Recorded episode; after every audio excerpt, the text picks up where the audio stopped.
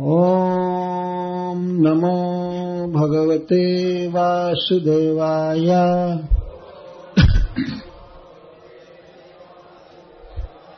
ॐ नमो भगवते वासुदेवाय।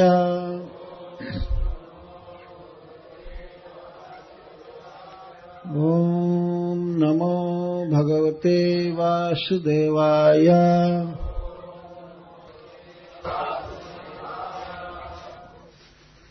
तस्य त्वम् तमसन्धस्य।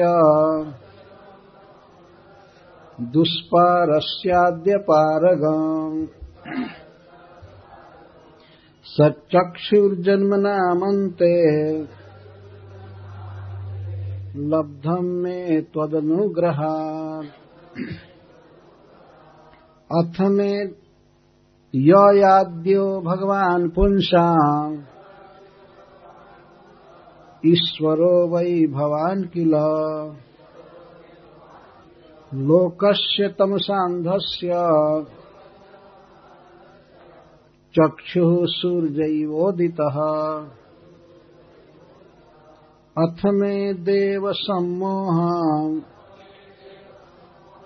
अपाक्रष्टुम् त्वमर्हसि। यो वग्रहो अहम् ममेति।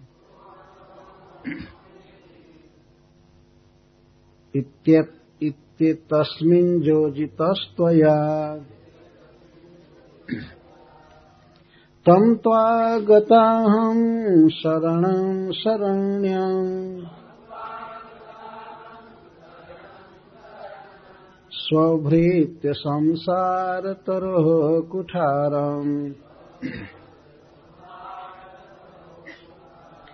जिज्ञासयाहम् प्रकृतेः पुरुषस्य।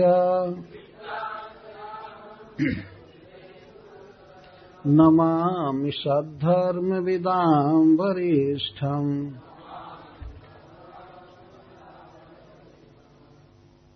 माता देवहूति ने भगवान कपिल देव से कहा, निर्वीणा, थक गई हूँ। उब गई हूँ। नितराम पूर्णतः। भूमान हे अपरिसीम प्रभु, असद इंद्रिय तर्षणात्, दूषित इंद्रियों की विषय तृष्णा से। ये न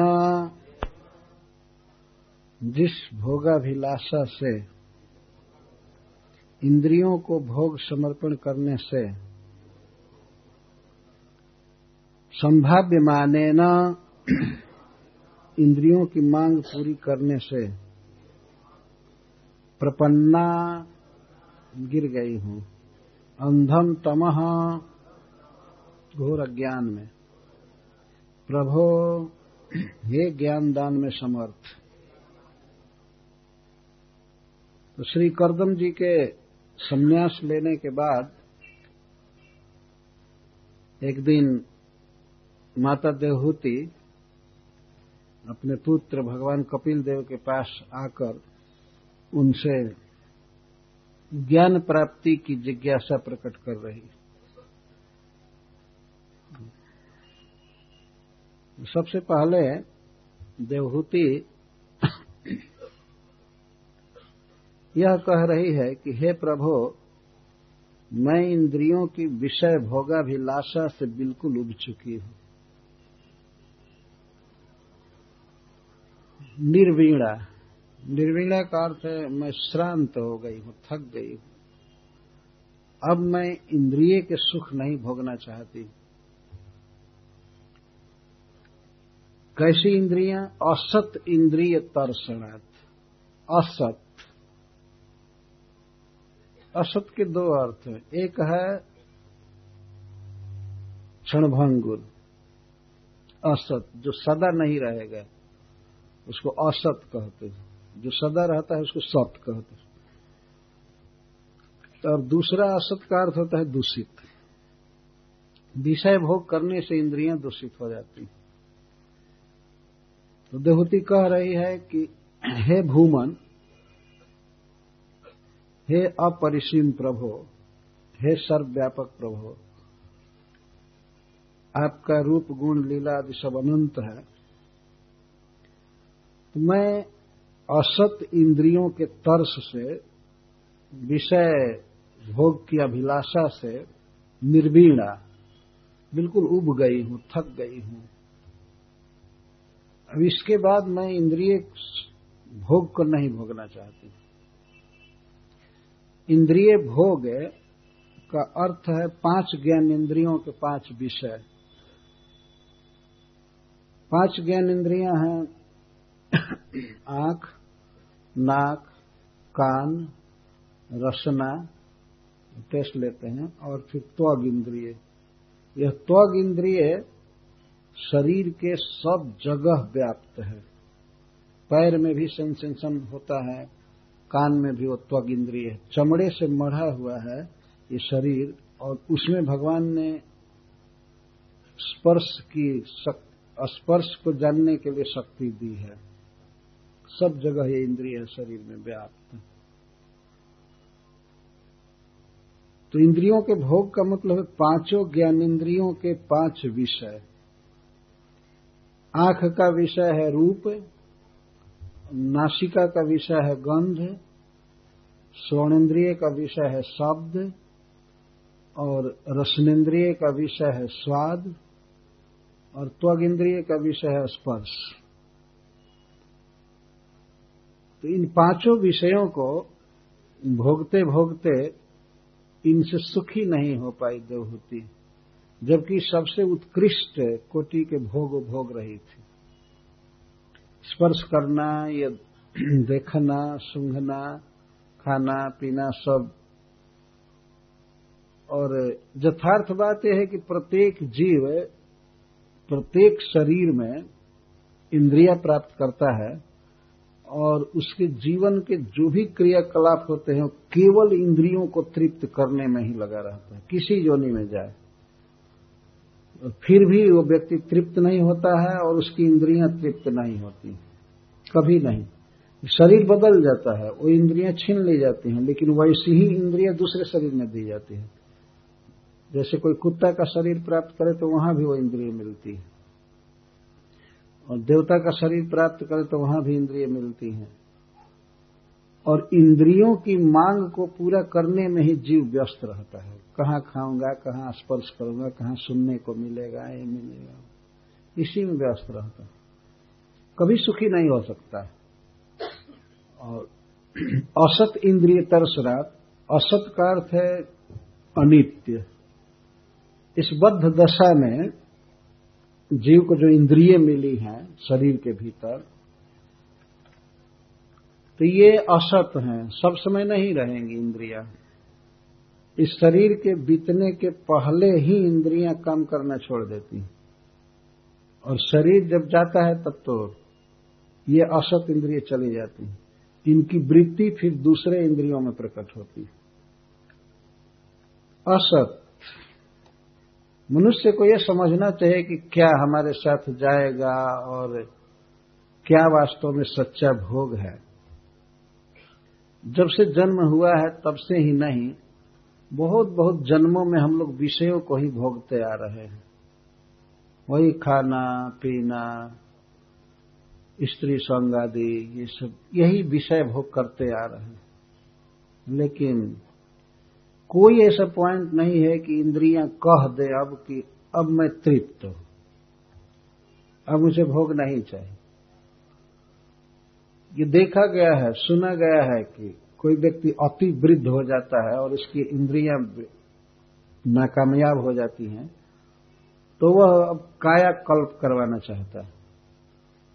कोई औषधि लेना चाहता है या योगासन करता है, जैसे तैसे कि मैं फिर से तो स्वस्थ हो जाऊँ, जुवक बन जाऊँ। किस लिए? वही भोग भोगने के लिए जो पहले भोग रहा था। उसकी, उसको कभी तृप्ति नहीं होती। क्योंकि वास्तव में ये जो इंद्रियाँ हैं, इनका जीव से कोई संबंध है ही नहीं। अतः इन इंद्रियों के भोगों से जीव को कोई सुख नहीं मिलता है। केवल एक अनुकूल वृत्ति का उदय होता है मन में। मन केवल झूठ के मान लेता है कि मुझे यह मिला, मुझे यह मिला। मैं बहुत अच्छा खा रहा हूँ, मैं पी रहा हूँ। जीव की ये इंद्रियाँ असत हैं टेम्पररी हैं, क्षणिक नाशवान हैं, और दूसरी जड़ हैं। जीव है स्पिरिचुअल अतः ये संसारिक विषयों को लेकर के जीव तक पहुँचा ही नहीं सकती। कोई टच नहीं है जीव का। जीव तो भूखा है स्पिरिचुअल आनंद के लिए, भगवान के रूप रस गंध के लिए। जब तक भगवान का रूप, भगवान का गंध, भगवान का रस प्रसाद और भगवान का स्पर्श और उनके शब्द नहीं मिलेंगे, तब तक जीव कदापि सुखी नहीं हो सकता है। तो देवहूति को जो भी भोग मिले विमान पर, देवताओं के लोक में घूमने का, मेरू पर्वत की घाटियों में सब जगह, किसी भी सुख के साथ जीव का कोई संबंध नहीं था।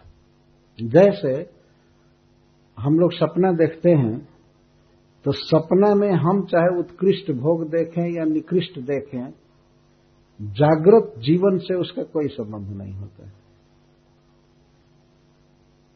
जैसे कोई व्यक्ति देख रहा है कि मैं बहुत बड़ा व्यक्ति हो रहा हूँ या बिज़नेस किया हूँ, मुझे बहुत पैसा मिल गया है, सपना में देख। तो जगने के बाद उसके नफा से क्या मतलब होगा?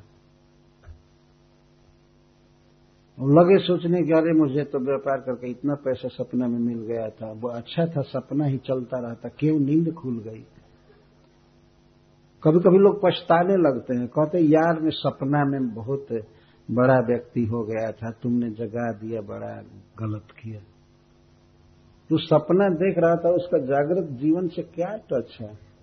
अच्छा यहाँ के सपना का थोड़ा थोड़ा संबंध होता भी है, लेकिन जीव की जो स्थिति है, उसका जो स्वरूप है, उसके साथ इन इंद्रियों के भोगों से कोई टच नहीं, कोई स्पर्श नहीं। इसलिए चाहे इंद्रियों का जितना भी भोग भोग करे जीव, वो कभी सुखी नहीं हो सकता। क्योंकि वो सब असत है। असत इंद्रियों से असत विषय को जीव भोगता रहता है।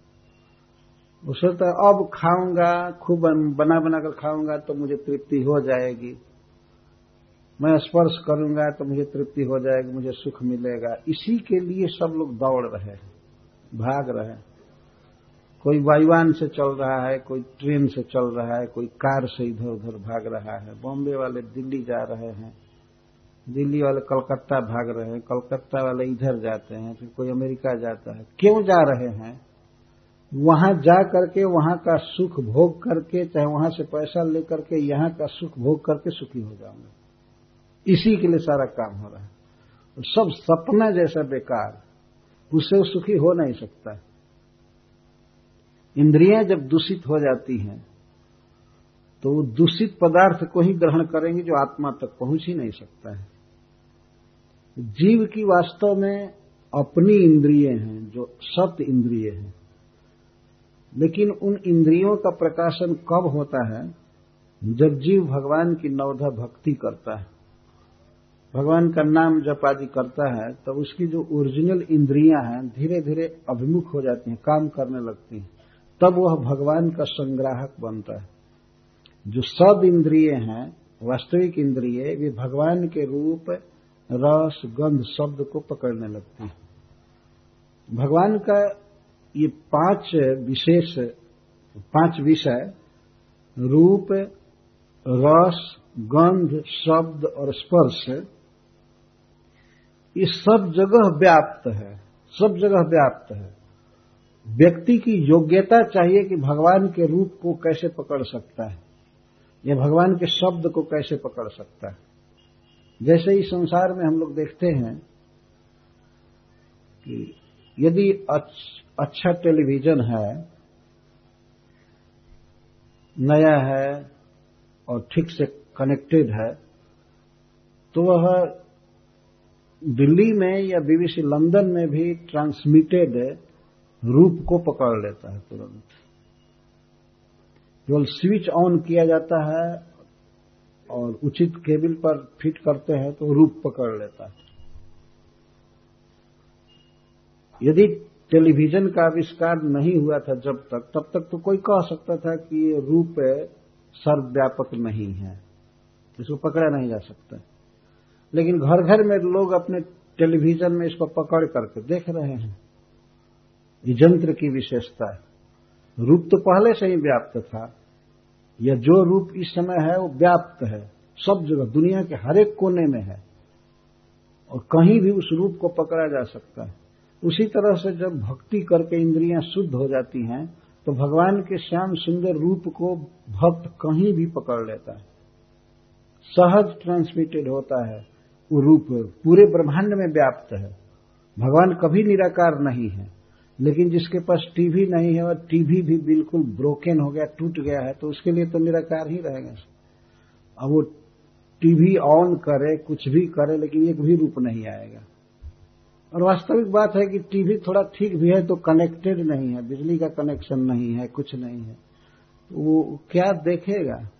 अब उसके लिए निराकार के अलावा कोई समझ में आएगा ही नहीं। कभी कभी ऐसा हमने देखा है कोई कोई टीवी निराकार तो नहीं, लेकिन केवल लाइट झलमल करता है कोई रूप नहीं आता। कहीं न कोई कोई गड़बड़ी होती है। तो इसी तरह से यह अभी एक गड़बड़ी है। कुछ लोग कहते हैं, हम लाइट देखते हैं। क्या लाइट देखते हो? ईश्वर का लाइट थोड़े हैं। कल्पना करते हैं मन में हम लाइट देख रहे हैं। लाइट मत देखो, बांसुरी बजाते हुए श्याम सुंदर को देखो। ये देखने के लिए मन है। हम लाइट देखते हैं। हम ये देखते हैं। डिवाइन लाइट देखते हैं। डिवाइन लाइट देखते भगवान के अंगों से जो प्रकाश निकलता है, उसको ब्रह्म ज्योति कहते हैं। लेकिन उसका अनुभव बहुत बड़े बड़े लोग करते हैं। ऐसे ही वो डिवाइन लाइट नहीं देख लोगे। कहना आसान है। तो भगवान का रूप सर्वव्यापक है। अगर अपना हृदय ठीक है, हृदय का टेलीविज़न ठीक है, स्क्रीन ठीक है और प्रेम भक्ति है तो तुरंत रास करते हुए हृदय में भगवान दिखाई पड़ सकते हैं। या रथ चलाते हुए दिखाई पड़ सकते हैं। कालिए के फण पर नाचते हुए दिखाई पड़ सकते हैं। और यदि भक्ति नहीं है, प्रेम नहीं है तो बस कुछ भी नहीं दिखाई देगा यह स्थिति है। माँ देवहूति कहती है कि मैं औसत इंद्रिय के तर्स से उब चुकी हूँ। जब इंद्रियाँ संसार के भोगों में रची पची रहेंगी तो कैसे भगवान को समझ सकती है? कोई व्यक्ति किसी एक काम में इंगेज है, लगा हुआ है तो दूसरे काम कैसे कर सकता है? तो अनादिकाल से बस यही खाना, पीना, सुनना, देखना टच करना इन्हीं सब संसारिक विषयों में जो माया की उपज है, इसी में जीव लगा हुआ है तो भगवान के दिव्य रूप रस गंध का अनुभव कैसे कर सकता है? बताया गया है कि अगर मान लीजिए कोई व्यक्ति पश्चिम दिशा में चल रहा है तो प्राची दिशा में कैसे जाएगा? कैसे वो पूर्व दिशा में जाएगा? पैर चल रहा है पश्चिम दिशा में और वो सोचे कि अब मैं पूरब पहुँच रहा हूँ, पूरब जा रहा हूँ, पूरब जा रहा हूँ, लेकिन वो तो जा रहा है पश्चिम। मूर्खता बस उसे पता नहीं चलता है। तो इंद्रियों को शुद्ध करना चाहिए। इंद्रियाँ कैसे शुद्ध होती हैं? श्रील रूप गोस्वामी पाद ने कहा है, सारे इंद्रियों की शुद्धि होती है जिहवा से। तो दो कार्य करना चाहिए। एक तो भगवत प्रसाद खाना और दूसरा भगवान का नाम जपना। इन दोनों को करने जिहवा दो। जिहवा पर सबसे पहले जब भगवान का नाम आता है और व्यक्ति प्रसाद खाता है तो सारी इंद्रियाँ धीरे धीरे शुद्ध हो जाती है। और शुद्ध होने पर भगवान के रूप रस गंध को पकड़ लेती है। यह भक्ति मार्ग तो माता देवहूति के जीवन का अनुभव है, वो कह रही हैं कि मैं असत इंद्रियों के चक्कर में पड़ गई थी। बहुत भोग भोगी प्रभु, बहुत भोग भोगी, पाँचों इंद्रियों के लेकिन कोई तृप्ति नहीं हुई। और अब मैं पूरा पूरा निर्वीणा हूँ। पूरा पूरा उब चुकी हूँ, थक चुकी हूँ। विमान वहीं पर है, सारी सुख सुविधा वहीं पर है, लेकिन माता देवहूति कहती है, मैं थक चुकी हूँ, ये नहीं करना चाहती। इस तरह का अनुभव जब किसी व्यक्ति में होता है, तब वह आध्यात्मिक पथ पर अग्रसर होता है। और यदि संसार ही अच्छा लग रहा है संसारिक विषय भोग ही अच्छा लग रहा है तो क्या भक्ति के पथ पर बढ़ेगा? क्या अध्यात्म तरक्की करेगा? निर्वीणा नितराम भूमन, असद इंद्रिय तर्शनाथ हे भूमन, हे प्रभो, मैं पूरा पूरा निर्वीण हूँ। निर्वीण का अर्थ विरक्त, थक जाना, उब जाना। असद इंद्रिय तर्शना जेन संभाव्य माने न प्रपन्नांधम तमह प्रभो। यदि मान लीजिए भगवान कहें कि इंद्रियों की मांग को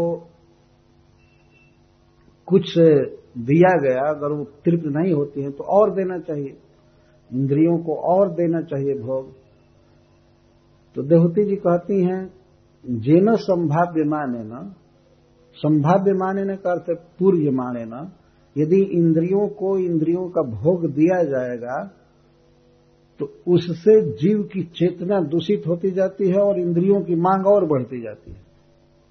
और बढ़ती जाती है। वो कभी तृप्त नहीं हो सकती क्योंकि तृप्त करने वाला विषय ही नहीं मिल रहा है। असत इंद्रिय हैं और असत भोग भी मिल रहा है। टेम्पररी, क्षणिक। हम लोग देखते हैं संसार में जो रूप है, रस है, गंध है, तुरंत ही फीका हो जाता है।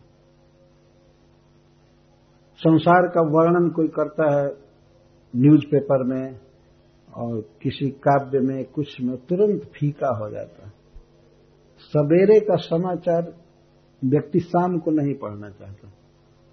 और सवेरे कितनी तत्परता से वो खरीदता है, खरीद करता है, हमको न्यूज़पेपर दीजिए न्यूज़पेपर बहुत तत्परता से खरीदता है और पढ़ने के बाद फेंक देता है। परंतु भगवत गीता या श्रीमद भागवतम जो दिव्य ग्रंथ हैं, इनको लोग हज़ारों हज़ार लाखों वर्ष से पढ़ रहे हैं। और नित्य नूतन लगता है। नित्य नवीन लगता है, नित्य नवीन लगता है। इंद्रियों का सुधार सबसे प्रथम आवश्यक वस्तु है अध्यात्म जगत में। असद इंद्रिय तर्षणार्थ प्रपन्नांधम तमह प्रभु। अंधम तमह का अर्थ ऐसा तम बढ़ता है, ऐसा अज्ञान की अंधा बना देता है व्यक्ति को। न वो ईश्वर को समझ सकता है, न मृत्यु को देख सकता है। सदाचार आदि देखने का तो प्रश्न ही नहीं। वो इतना अंधा हो जाता है, इतना अंधा हो जाता है कि विषय भोग को ही वो समझता है, यही सब कुछ है। एतावत इतनी निश्चिता। यही सब कुछ यही सब कुछ तो इसे रोग से बचना चाहिए। अध्यात्म में अपनी उत्कंठा और योग्यता बताने के लिए देहूति जी कह रहे हैं कि मैं उब चुकी हूँ। पहला पहला है ये विषय भोग का त्याग। उसके लिए जत्न नहीं करना, उसके लिए संकल्प नहीं करना, उसके लिए प्लान नहीं करना। क्या कोई सुख पाएगा? जो सुख एक कुत्ता पा रहा है, उससे बेटर सुख मनुष्य नहीं पा सकता है। भले उसकी योजना बहुत व्यापक है, वाइड है, वो विविध तरीके से अपनी इंद्रियों को सेटिस्फाई करना चाहता है। जैसे जिहवा है तो जिहवा को सेटिस्फाई करने के लिए, संतुष्ट करने के लिए बहुत बहुत प्रकार के पकवान बना रहा है। लेकिन उस, उन पकवानों को खाने में जितना सुख मिलता है मनुष्य को, उससे ज़्यादा सुख मिलता है सुअर को गंदा खाने में। तो वही सुख तो हुआ।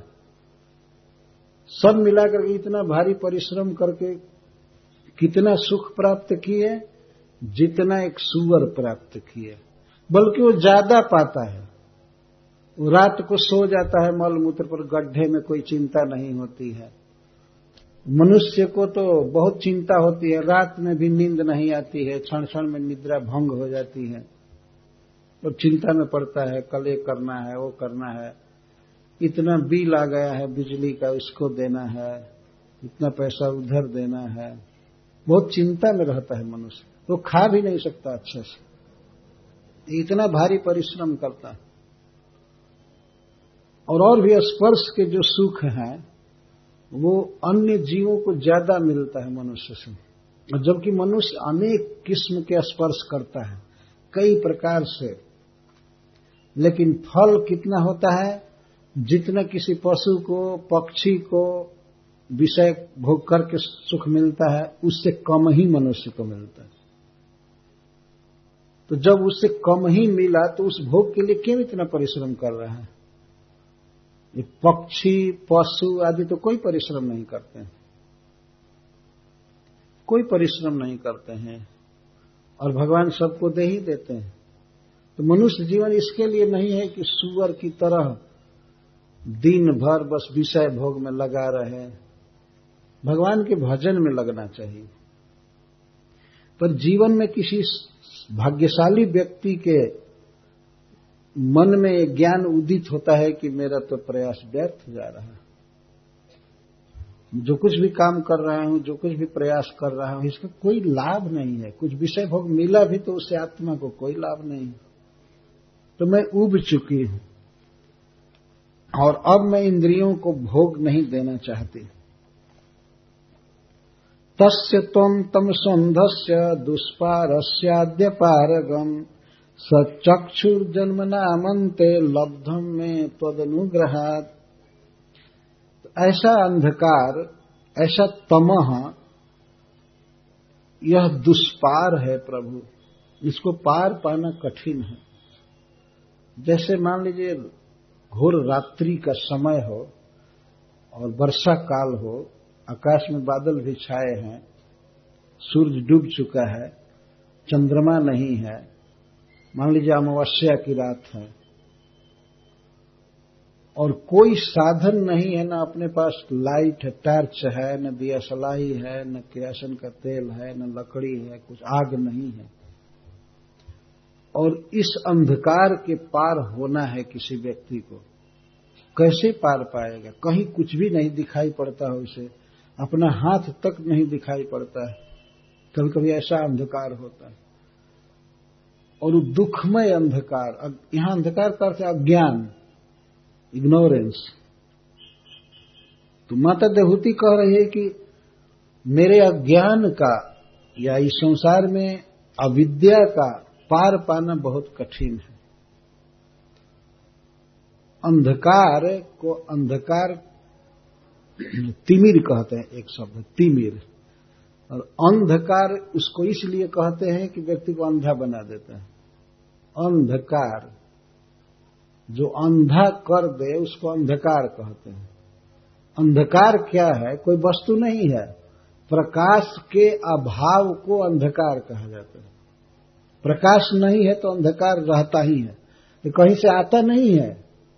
वास्तव में यह जगत ही अंधकार से पूर्ण बनाया है भगवान ने। यहाँ पर सूर्य की व्यवस्था चंद्रमा की या बिजली की, ये आर्टिफिशियल है। यहाँ का स्वाभाविक है अंधकार, जो अंधा बना देता है। तो निबिड़ तिमिर होता है तो किसी को कुछ भी दिखाई नहीं देता। आँख होते हुए भी कुछ भी नहीं दिखाई दे सकता। अब तिलक करना चाहें तो बिना दर्पण के नहीं कर सकते, और वो भी दर्पण कब काम करता है? जब कोई लाइट होता है। कुछ लोग गुमान रख सकते हैं, अभिमान करेंगे कि हमारी आँख तो बहुत तेज है, देख सकते हैं, लेकिन प्रकाश न हो तो कुछ भी नहीं देख। पर सारे अंधकार का विनाश करने में एक वस्तु सक्षम है, वो है सूरज।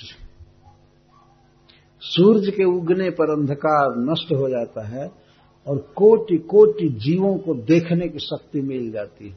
मतलब उनकी आँखें काम करने लगती सूरज के उगते ही। तो भगवान जब इस जगत में आते हैं तो उसकी उपमा देवहूति दे रही है सूर्य से।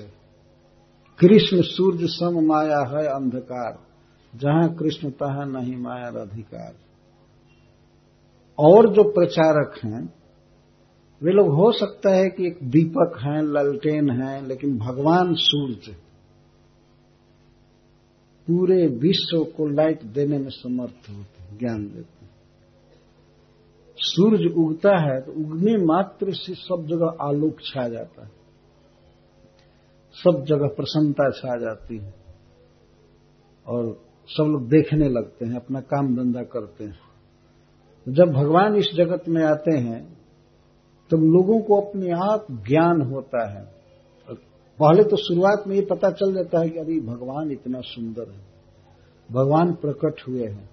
दुनिया में सब जगह चर्चा होने लगती है। जब भगवान मथुरा में प्रकट हुए तो इसकी सूचना सारे ब्रह्मांड में फैल गई कि भगवान जन्म लिए, भगवान जन्म लिए। यद्यपि भगवान छिप करके जन्म लिए, कारागृह में जन्म लिए और उसके बाद नंद नंद बाबा के यहाँ गोकुल में चले गए। लेकिन सब जगह पता चल गया कि भगवान जन्म लिए। इसका प्रमाण है कि जब कृष्ण बलराम मथुरा लौटे तो मथुरा में कंस ने मल्ल युद्ध का आयोजन किया था। रंगशाला बनी थी। बहुत बड़े दंगल का आयोजन था। बहुत बड़ा स्टेडियम बनाया था और लोगों के बैठने की बहुत सुंदर व्यवस्था थी। कई मंडल के मंच बनाए गए थे। और वो किस लिए बनाया गया था, किस लिए वो यज्ञ किया जा रहा था, धनुष यज्ञ और मल्ल युद्ध, कृष्ण बलराम को मारने के लिए। ऐसे ऐसे यज्ञ दुनिया में होते भगवान को मारने के लिए यज्ञ हुआ था।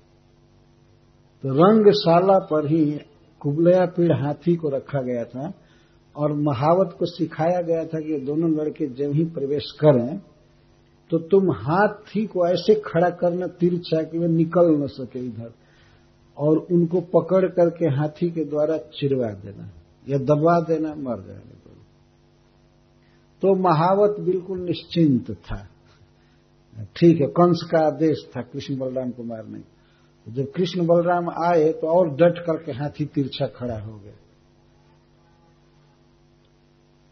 तो बलराम जी तो चुप रहे, भगवान कृष्ण ने कहा, ए महावत, सुनो, हाथी को दरवाजे से थोड़ा किनारे खड़ा करो, हम लोग को जाना है रंगशाला में। और नहीं हटाया ना, भगवान ने उसको उत्तेजित किया, अगर नहीं हटाया ना तो हाथी के साथ जमराज के यहाँ भेज दूँगा, समझे?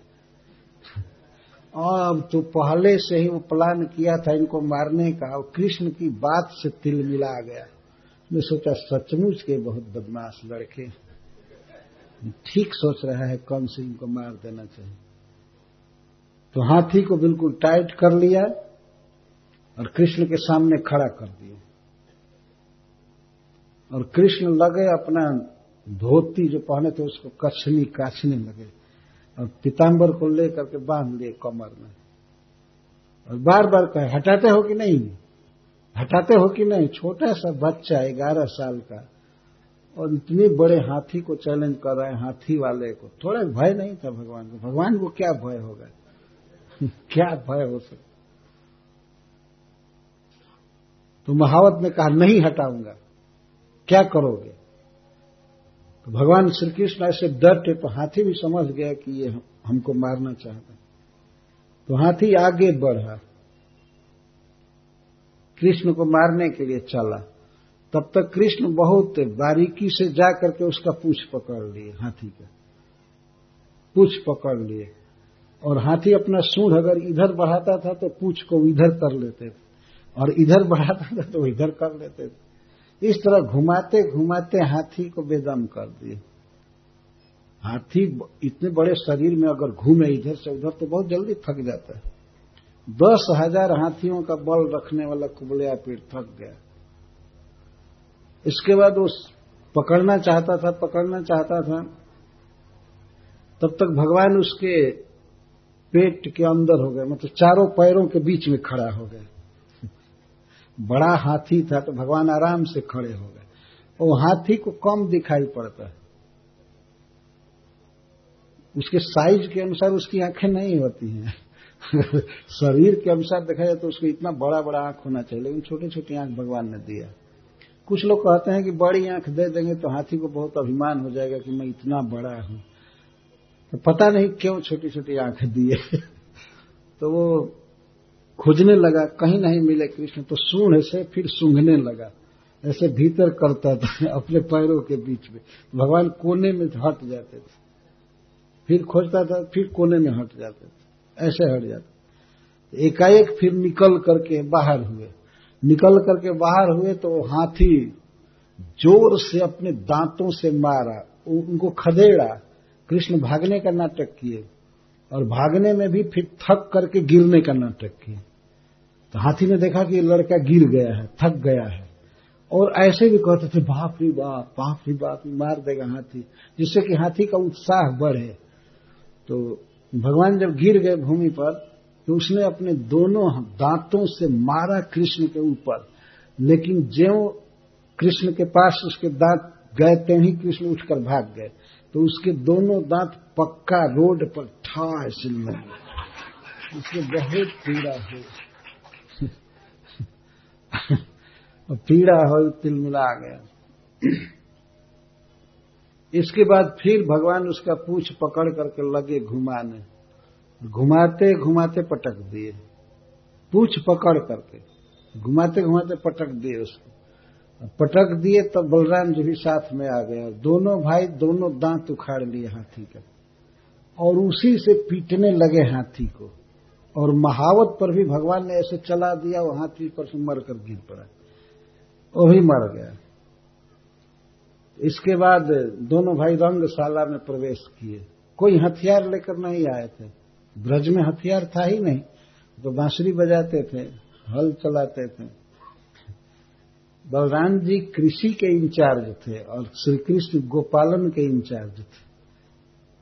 बलराम जी हलधर हैं। तो दोनों भाई जब फिर भीतर घुसे तो वहाँ पर देखने वाले नौ तरह से देख रहे थे। किसी किसी को कृष्ण बहुत प्रिय लग रहे थे किसी किसी को बड़े बड़े पहलवान पर्वत की तरह दिख रहे थे, किसी को स्वजन की तरह दिख रहे थे, स्त्रियों को मूर्तिमान कामदेव की तरह दिखाई पड़ते जो माधुर्य भाव वाली थी। इस तरह बहुत तरह से देखे।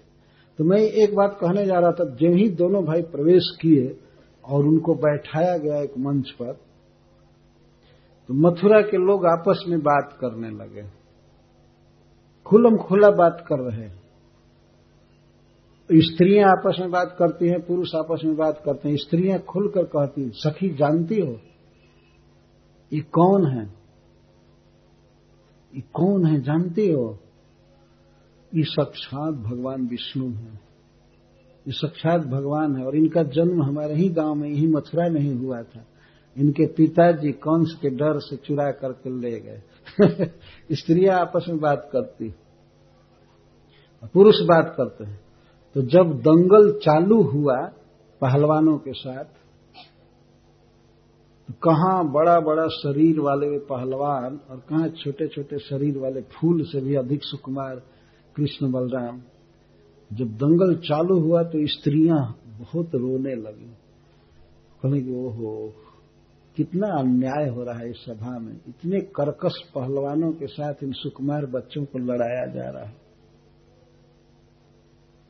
उस समय कुछ स्त्रियाँ सांत्वना देती हैं अन्य स्त्रियों को। तुम चिंता मत करो। तुम नहीं जानती हो ये कौन है। ये साक्षात भगवान है और इन लोगों को मारेंगे। तो ब्रज में हुई सारी लीलाएँ बोल दी। ये कालिए का दमन किए, इंद्र वर्षा कर रहे थे तो सात दिन पर्वत उठाए ये। ये साक्षात भगवान है। बताइए, मथुरा में एक एक व्यक्ति को पता हो गया था कि ये भगवान है। और मथुरा छोड़ दीजिए, सारे ब्रह्मांड में पता हो गया था कि ये भगवान है। इतना भगवान सुंदर होते हैं, इतना तेजस्वी, कि ये खबर फैल ही जाती है।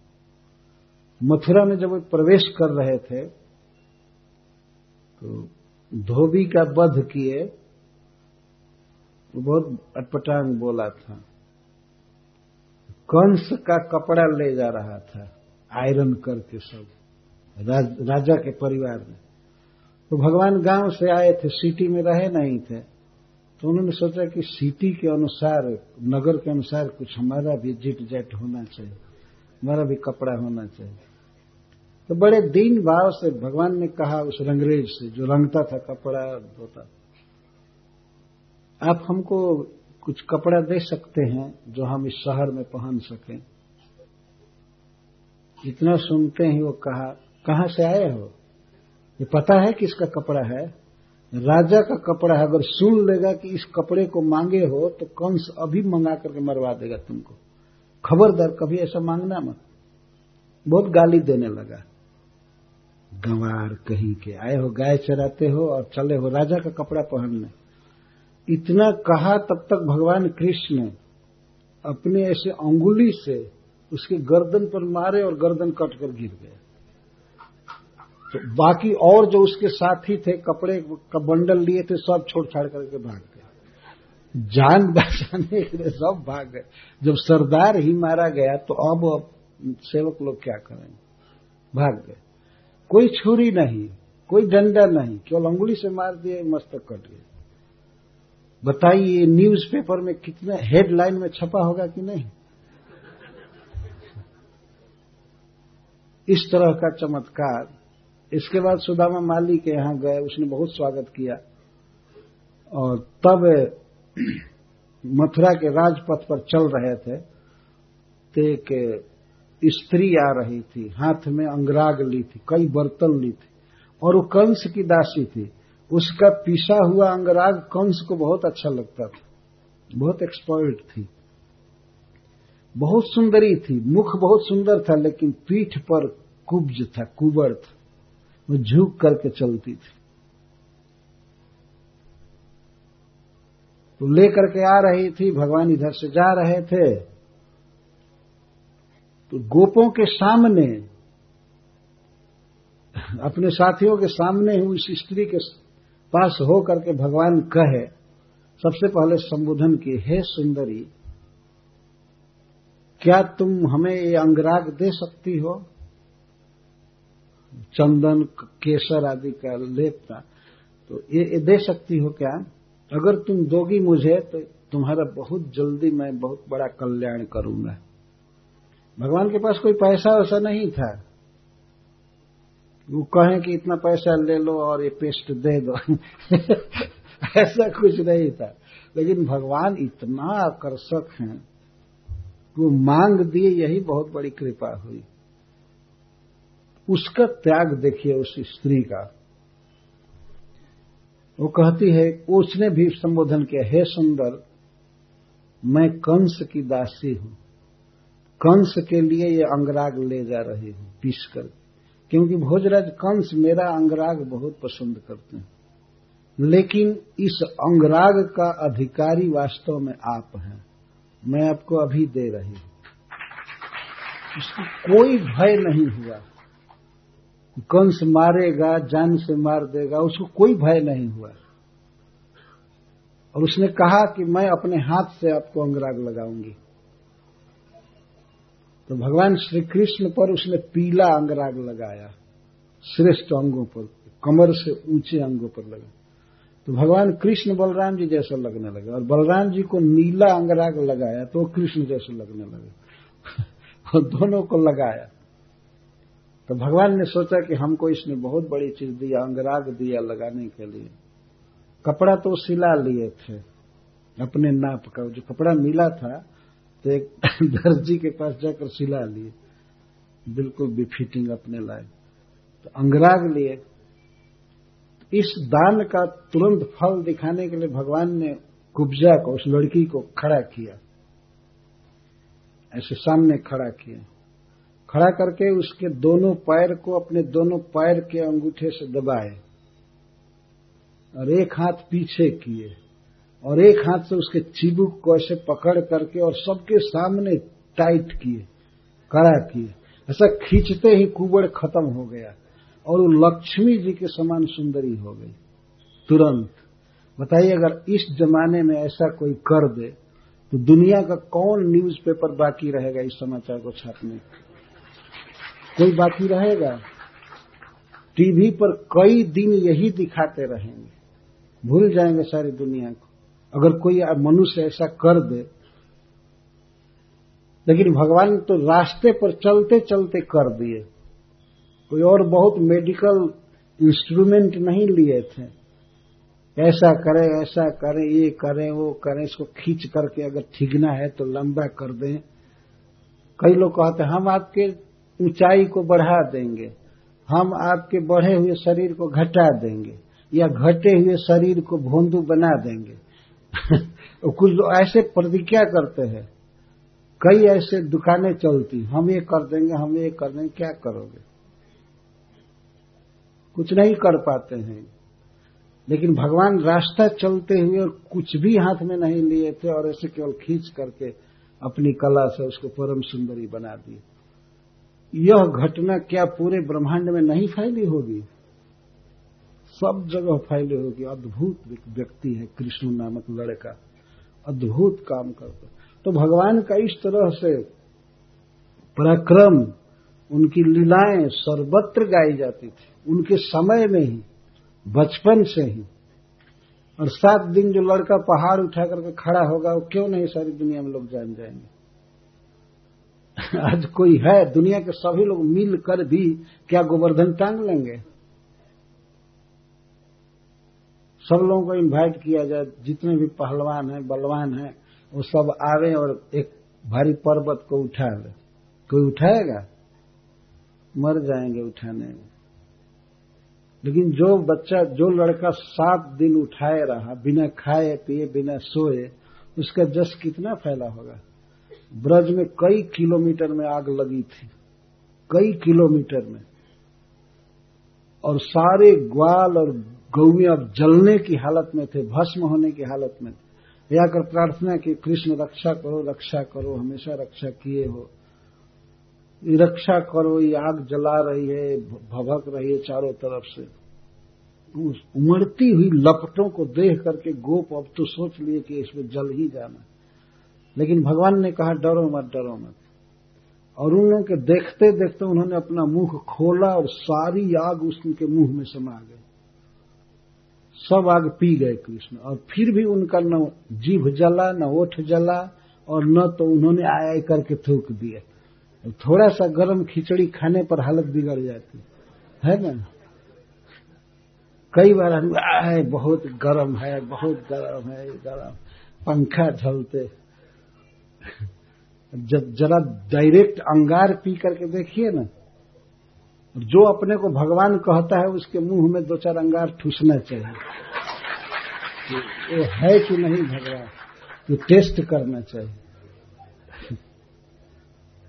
तब तो पूरी लीला ही उसी दिन समाप्त हो जाएगा। मर जाएगा। भगवान बनता है। भगवान का जस सब जगह फैलता है।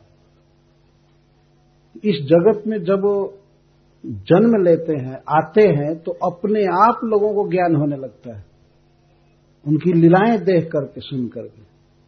सब जगह लीलाएँ फैलती हैं और वैसे सबको ज्ञान होने लगता है, अज्ञान दूर होता है ईश्वर के विषय में। जैसे सूर्य के उगने पर अंधकार अपने आप नष्ट हो जाता है। अपने आप। और जब कभी भगवान श्री कृष्ण किसी असेंबली में बैठते हैं, सभा में बैठते हैं, तब तो वहाँ पर पूरे ब्रह्मांड से लोग जुटते थे। जैसे महाराज युधिष्ठिर के राज सूर्य यज्ञ में देवता आए थे, ब्रह्मर्षि आए थे नाग नागलोक से लोग आए थे, गंधर्व लोग से सब ओर से आए थे। क्यों आए थे? श्री कृष्ण को देखने के लिए। भगवान को देखने के लिए आए थे। और आज इस समय अगर मान लीजिए संसार में कोई सुंदर है, कोई सुंदरी है तो उसको देखने के लिए एक भी देवता नहीं आते हैं। कोई आता है दूसरे जगह देवता नहीं आते। यही सब लोफर, गुंडे, बदमाश जुटते हैं देखने के लिए। और कोई देखना नहीं चाहता। लेकिन भगवान को देखने के लिए तो दुनिया के सारे संत, महात्मा, राजर्षि, ब्रह्मर्षि, देवता सब आते यह वर्णन भीष्म पितामह मरते समय, शरीर छोड़ते समय अपनी स्तुति में कह रहे हैं। और जो भी आया और भगवान को देखा कृष्ण को तो सब लोग यही कह रहे थे। यही कह रहे थे कि ब्रह्मा के पास सुंदर मनुष्य बनाने का जितना उपकरण था, उन्होंने कृष्ण में खर्च कर दिया। अब ब्रह्मा नहीं बना सकते हैं ऐसा सुंदर व्यक्ति। यद्यपि कृष्ण ब्रह्मा के बनाए हुए नहीं है। ब्रह्मा कृष्ण के बनाए हुए हैं। लेकिन लोक रीति से लोग यही कहते थे कि विधाता के पास एक सुंदर मनुष्य रचने की जितनी शक्ति है सारी शक्ति को विधाता ने कृष्ण में खत्म कर दिया। मतलब ऐसा सुंदर मनुष्य न तो कभी हुआ था, न है, न हो सकता है। सब लोग यही कह रहे थे। और गोपियाँ तो इतना पसंद करती थी भगवान को देखने में कि उनके आँखों पर पलक जब गिरती थी तो वो बहुत बुरा लगता था। वो ब्रह्मा को गाली देती रहती थी हमेशा। कि हम लोगों के आँख पर पलक क्यों बनाया? जो लोग कृष्ण को नहीं देखते हैं, अपने धाम में रहते हैं, देवता लोग तो उनके आँख पर पलक नहीं बनाया। और हम लोग कृष्ण का दर्शन कर रही हैं तो पलक बना दिया, इतना हम लोगों के साथ चतुरता कर रहा है। बहुत दुख होता था पलक गिरने का। भगवान के ये सब गुण दसम स्कंध में भरे हुए हैं। कितना सुंदर है, कितना रसिक है, कितना लीला परायण कृपालु है। भगवान की सब लीलाएँ हैं। तो यहाँ पर माँ देवहूति कह रही कि, हे प्रभु, जैसे सूर्य उगता है और सारे विश्व को आलोक देता है, ऐसे ही आप प्रकट हुए हैं इस जगत में सबको आँख देने के लिए। प्रकाश के द्वारा ही आँख की क्षमता होती है देखने की। तो चक्षु का ये अर्थ है, तस्य तम सुंधस्य दुष्पारस्याद्य पारगम। सचक्षुर्जन्म नामंते लब्धम में तदनुग्रहात और आप अपनी कृपा से प्रकट हुए हैं। तद अनुग्रहात। भगवान कपिल देव को माँ जसोदा, माँ देवहूति कह रही है कि आप सत चक्षु हैं सत चक्षु परम समर्थ आँख हैं। आज हमको आँख मिली है। मतलब आप आँख के रूप में प्राप्त हुए हैं, दिव्य ज्ञान के रूप में प्राप्त हुए हैं। मैं चाहती थी इस अंधकार को पार करना, इस अज्ञान को पार करना। मैंने अपने पति से भी कोशिश किया, लेकिन पति देव ने सीधा कहा कि भगवान आएँगे, तुमको ज्ञान देने के लिए। तो इस तरह से आप सब चक्षु हैं, मैं बहुत दिन से अंधी रही, बहुत दिन से अज्ञान में रही। इस अज्ञान से जो दुष्पार है, इससे पारगम चक्षु। पार लगाने वाली आँख आप है। वास्तव में भगवत ज्ञान के बिना प्रत्येक जीव अंधा है। और गुरु इसीलिए स्वीकार किया जाता है कि गुरु आँख दे। शास्त्र ही असली आँख है। तो शास्त्र की व्याख्या करके, समझा करके गुरु दियल आँख देता है। उस आँख से व्यक्ति भगवान को समझ जाता है। पारगम, जो पार कर दे, पारम गमयती इति पारगम, जो पार पहुँचा दे सब ज्ञान के। उपनिषद में कहा गया है कि जब कोई शिष्य गुरु ग्रहण करता है तो गुरु के चरणों में प्रार्थना करता है।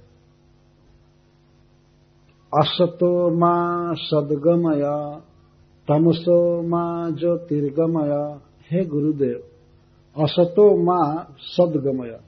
मुझे इस असत्य, अनित्य जगत से सत्य जगत को ले चलिए। अर्थात वैकुंठ के बारे में बताइए, इस जड़ जगत में मैं बहुत दुखी हो गया हूँ। असत से मुझे सत की ओर ले चलिए केवल भगवान की भक्ति की ओर।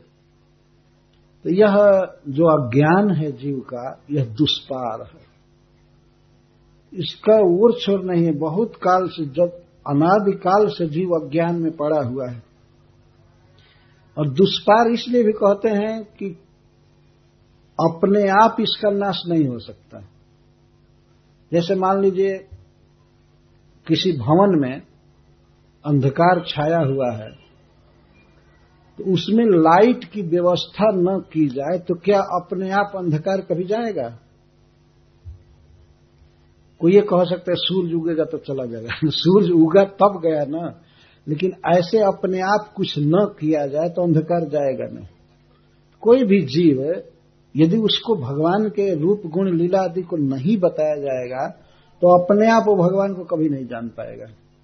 अपने को भी नहीं जान सकता है, भगवान को क्या जानेगा।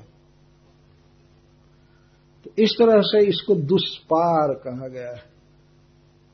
विवेक नष्ट कर देने वाला या ज्ञान। इस दशा में मैं पड़ी थी, मैं चाहती थी कि इस भाव सागर के पार जाऊँ और ज्ञान के पार जाऊँ तो आप अपनी कृपा से ही हमको मिले हुए हैं। मुझमें शक्ति नहीं थी कि मैं आपको पा जाऊँ, लेकिन जैसे भगवान सूर्य स्वयं ही कृपा करके उदित होते हैं, उनको कोई बुलाने की शक्ति नहीं रखता है।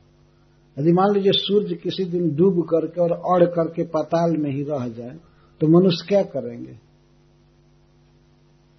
क्या सूर्य को खींच करके लाएँगे? यदि मान लीजिए सूर्य न आना चाहे तो किसी की शक्ति नहीं है कि वो सूर्य को रस्सी में बाँध करके और खींच करके उदित कर दे। पता ही नहीं लगेगा कि सूर्य कहाँ है, खींचने की तो बात अलग और सूर्य के पास जाएगा कौन? उनके निकट पहुँचने पर सब जलकर भस्म हो जाएँगे। कौन जा सकता है? लेकिन सूर्य स्वयं ही उदित होता है। इसी तरह से भगवान वास्तव में स्वयं प्रकट होते हैं। उनको कौन प्रकट कर सकता है? किसकी क्षमता है? वो प्रकृति से पार है। कौन उसको पा, उनको पाएगा? कौन उनका अनुभव कर पाएगा? लेकिन प्रभु स्वयं ही कृपा करके प्राकृत जगत में आविर्भूत होते हैं। अपनी माया से, अपनी शक्ति से और विश्व का कल्याण करते हैं। भगवान का इस जगत में आना सभी जीवों का हित करने के लिए होता है। सबका हित करने के लिए। यहाँ आकर के वो ज्ञान देते हैं और कुछ दुष्कर्मियों का दमन करते हैं, धर्म की स्थापना करते हैं, साधुओं की रक्षा करते हैं। जो अपने धर्म में रहते हैं, उनको प्रोत्साहित करते हैं। बहुत अच्छा बहुत अच्छा। और सब जगह घूम घूम करके अपने बारे में डायरेक्ट ज्ञान देते हैं। देखो मैं हूँ। अन्यथा लोग कहते हैं कि भगवान निराकार हैं और कुछ लोग ऐसा मत फैलाते हैं कि भगवान है ही नहीं। भगवान है ही नहीं। इसीलिए भगवान स्वयं कृपा करके आते हैं कि देखो देखो मैं हूँ और कैसा हूँ। देखो। तो उस पर भी सामने भी कुछ लोग गाली देते हैं। हम तुमको भगवान नहीं मानते। सीधा कहते हम नहीं मानते। तो भगवान क्या करे? मानो या मत मान लो लेकिन दुनिया के बड़े बड़े लोग तो मानते हैं। सब लोग मानते हैं।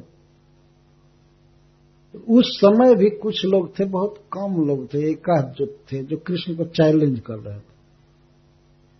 और ज़्यादातर तो लोग ऐसे थे, जो विरुद्ध की बात कह रहा हूँ, बहुत कम विरोधी थे कृष्ण के। और जो थे भी तो उनको भगवान मानते थे। कहते थे, हाय भगवान भाई, हम लोहा मानते हैं, लेकिन हमको इससे प्रेम नहीं है। सीधी बात। क्योंकि हमारे दमाद को मारा है। जरा संध कहता हमारे दमाद को, कंस को क्यों मारा? वो मानता था कृष्ण को कि भगवान है। उसके वचनों से सिद्ध होता है। मानता था भगवान है। लेकिन हमको इसे प्रेम नहीं है। ये अपने मामा का वध किया। अब मन में बैठा लिया कि कृष्ण ने मामा का वध किया, इसलिए ये बहुत बदमाश व्यक्ति है।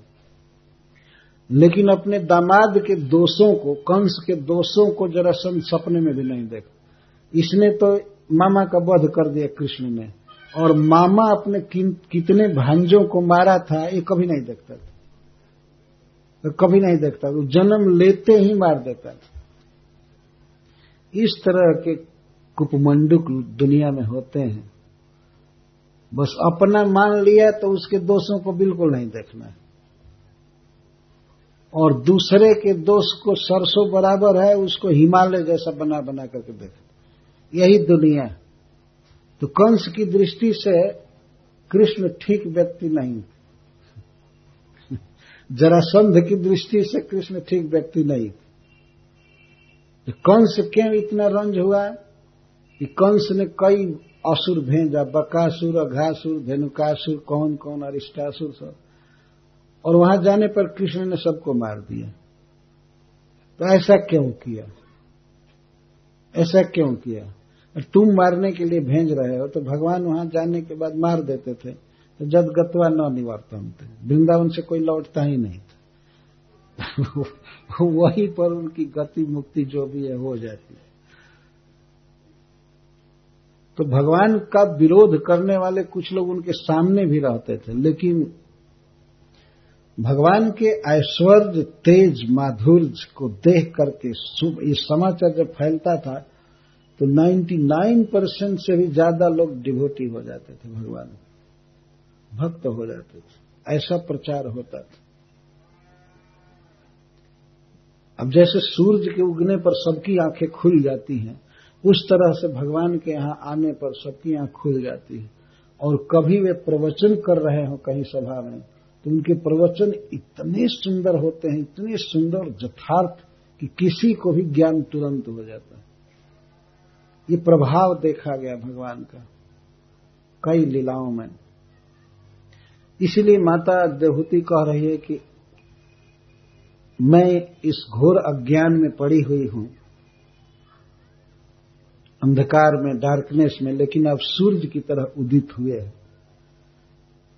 आप हैं कौन? इस विषय में माता देहूति कहती है, य याद्यो भगवान पुंसान ईश्वरो वही भगवान किला। लोकस्य तमसांधस्य चक्षु सूर्य इवोदित। अगर भगवान कपिल देव पूछे कि, माँ, मैं कौन हूँ? मुझको पहचानती हो? तो माँ कहती है, य याद्यो भगवान पुंसान ईश्वरो वही भगवान किला। हमने सुना है कि समस्त पुरुषों के ईश्वर, आदि पुरुष जो भगवान हैं, सबके नियंता सबको जन्म देने वाले, वही आप हैं सवई भवान किल, निश्चित। इसमें संदेह नहीं है कि आप स्वयं साक्षात भगवान हैं। कैसे जानती हो? क्योंकि ब्रह्मा जी ने कहा है। और आपका स्वरूप बता रहा है कि आप साक्षात भगवान इतना क्लियर माता देहूति बोल रही है, आप साक्षात भगवान हैं, ईश्वर है। लोकस्य तमसांधस्य पूरे संसार में जितने लोग अज्ञान से अंधे बन गए हैं, उनके लिए सूर्य इव उदित। उन्हें नेत्र देने के लिए आप सूर्य की तरह उदित हुए हैं। सूर्य की तरह उदित हुए। आजकल कहीं कहीं हम लोग सुनते हैं कि आँख का ऑपरेशन चलता है, कैंप लगता है। तो अभी कुछ देखने की शक्ति रहती है, तभी कुछ ऑपरेशन किया जाता है। बिल्कुल दिखाई न दे रहा हो, शुरू से ही कोई व्यक्ति अंधा हो तो उसको आँख दे, नहीं दे सकते ना। कोई ऐसी व्यवस्था है? शुरू से ही आँख नहीं है तो उसको आँख दिया गया है क्या किसी को? ऐसा शायद मैंने नहीं सुना है। आँख नहीं दे सकते। और आँख जिनको है, दिखाई पड़ता है, लेकिन अंधकार में डूब जाए वे लोग तो फिर भी आँख काम नहीं करती। भगवान जब आते हैं, भगवान सूर्य जब आते हैं तो आँखों में देखने की शक्ति आ जाती है। तो एक ऐसे सूर्य की कल्पना कीजिए कि आँख बिल्कुल नहीं है किसी को, और ऐसा सूर्य उगे जो प्रकाश दे करके और आँख को खोल दे। जो आँख का साकिट है, जिसमें दिखाई नहीं पड़ रहा था उसके उगते ही दिखाई पड़ने लगे। ऐसे हैं भगवान। अज्ञान पटल का विनाश कर देते हैं। भगवान के विषय में, अपने स्वरूप के विषय में जो जीवों को अज्ञान होता है, वो भगवान के वक्तव्य से, प्रवचन से और भगवान को देख करके, सुन करके अज्ञान चला जाता है। पुण्य श्रवण कीर्तन। हम लोग भगवान की कथा सुन रहे हैं, वर्णन कर रहे हैं। केवल श्रवण और वर्णन से अंधकार नष्ट हो जाता है। और वही प्रभु आकर के यदि डायरेक्ट बोले और दर्शन दे तो कैसे अंधकार रह सकते हैं? कैसे अज्ञान रह सकते हैं? उनका नाम लेने से अज्ञान नष्ट हो जाता है। हरे कृष्णा हरे कृष्णा कृष्णा कृष्णा, हरे हरे हरे राम हरे राम राम राम, हरे हरे। तो माता देहूति इस श्लोक से पहले कहती हैं कि, हे प्रभु आप अपनी कृपा से हमें नेत्र रूप में प्राप्त हुए हैं। मैं तो अज्ञान, अज्ञानी हूँ। कुछ नहीं समझ रही हूँ, लेकिन हमको ज्ञान देने के लिए आप जन्म लिए हैं। इस तरह से भगवान के प्रति और गुरु के प्रति, वैष्णवों के प्रति अपने कृतज्ञता को प्रकट करना चाहिए। जैसे नमिसारण्य के ऋषि लोग कहते हैं कि हम लोग इस दुस्तर कली समुद्र को पार करना चाहते थे। तो कोई उपाय नहीं सूझ रहा था कि भगवान ने डायरेक्ट आपको भेजा है हमारे पास। ऐसा ये कहते कैसे है वो श्लोक शुरू में? कलिम सत्वहरम कर्णधार इवारणम। शुरू का शब्द कैसे है? वे लोग कहते हैं कि हम लोग इस, इस नैमिसारण में जुटे हैं। और हम लोग यही सोच रहे थे कि कलयुग के दोषों से हम कैसे मुक्त होंगे, समुद्र की तरह, कैसे पार होंगे, कैसे पार होंगे। तुम्हें धत्रा, इसी पर एक कहावत याद आ जाती है। तम न संदर्शितो धात्रा दुस्तरम निष्ठतीर्षता कलिम सत्वहरम पुंसम कर्णधार इवारणम हम लोग कलयुग के दोषों से पार होना चाहते थे, अज्ञान से पार होना चाहते थे, लेकिन हमारे ऊपर पास कोई उपाय नहीं था। पर भगवान ने आपको भेजा है। आपको भेजा, सूत जी को कहते हैं। अब हमें विश्वास हो गया कि हम लोग पार हो जाएँगे। तो पार होने के लिए नौका चाहिए। नौका क्या है? भगवान की कथा। और कथा कहने वाला कर्णधार है, पतवार लेने वाला। भगवान के कथा के अलावा और कोई उपाय नहीं है, भवसागर तरने का। कथा सुन सुन करके भवसागर या ज्ञान समुद्र को पार किया जाता। तो ऋषि लोग बहुत धन्यवाद दे रहे हैं, भगवान ने आपको भेजा है हमें पार करने के लिए। वही बात माता देवहूति कह रही कि आप स्वयं ही आए हैं, कृपा करके मेरे पुत्र के रूप में, और इस जगत में अवतार लिए। आप साक्षात भगवान हैं। और सारे जगत को ज्ञान देने में समर्थ हैं। अथ में देव सम्मोहम अपाक्रष्टुम तुमर्हसी योवग्रहो अहम ममेति इत्यस्मिन् जोजितस्त्वया अतः हे देव, हे विविध क्रीड़ा परायण अथवा हे परम ज्ञान घन आप हमारे सम्मोह को दूर कीजिए, हमारे अज्ञान को दूर कीजिए। अज्ञान कैसे दूर किया जाएगा? प्रवचन द्वारा। तो माता देवहूति की प्रार्थना है कि आप हमको कुछ सिखाइए, उपदेश कीजिए। हमारे सम्मोह को, जो सम्यक मोह है या ज्ञान है, भ्रम है, इसको दूर कीजिए। क्या अज्ञान है? कैसा अज्ञान है तुम्हारे मन में? तो कहती, यो अवग्रह अहम ममेती।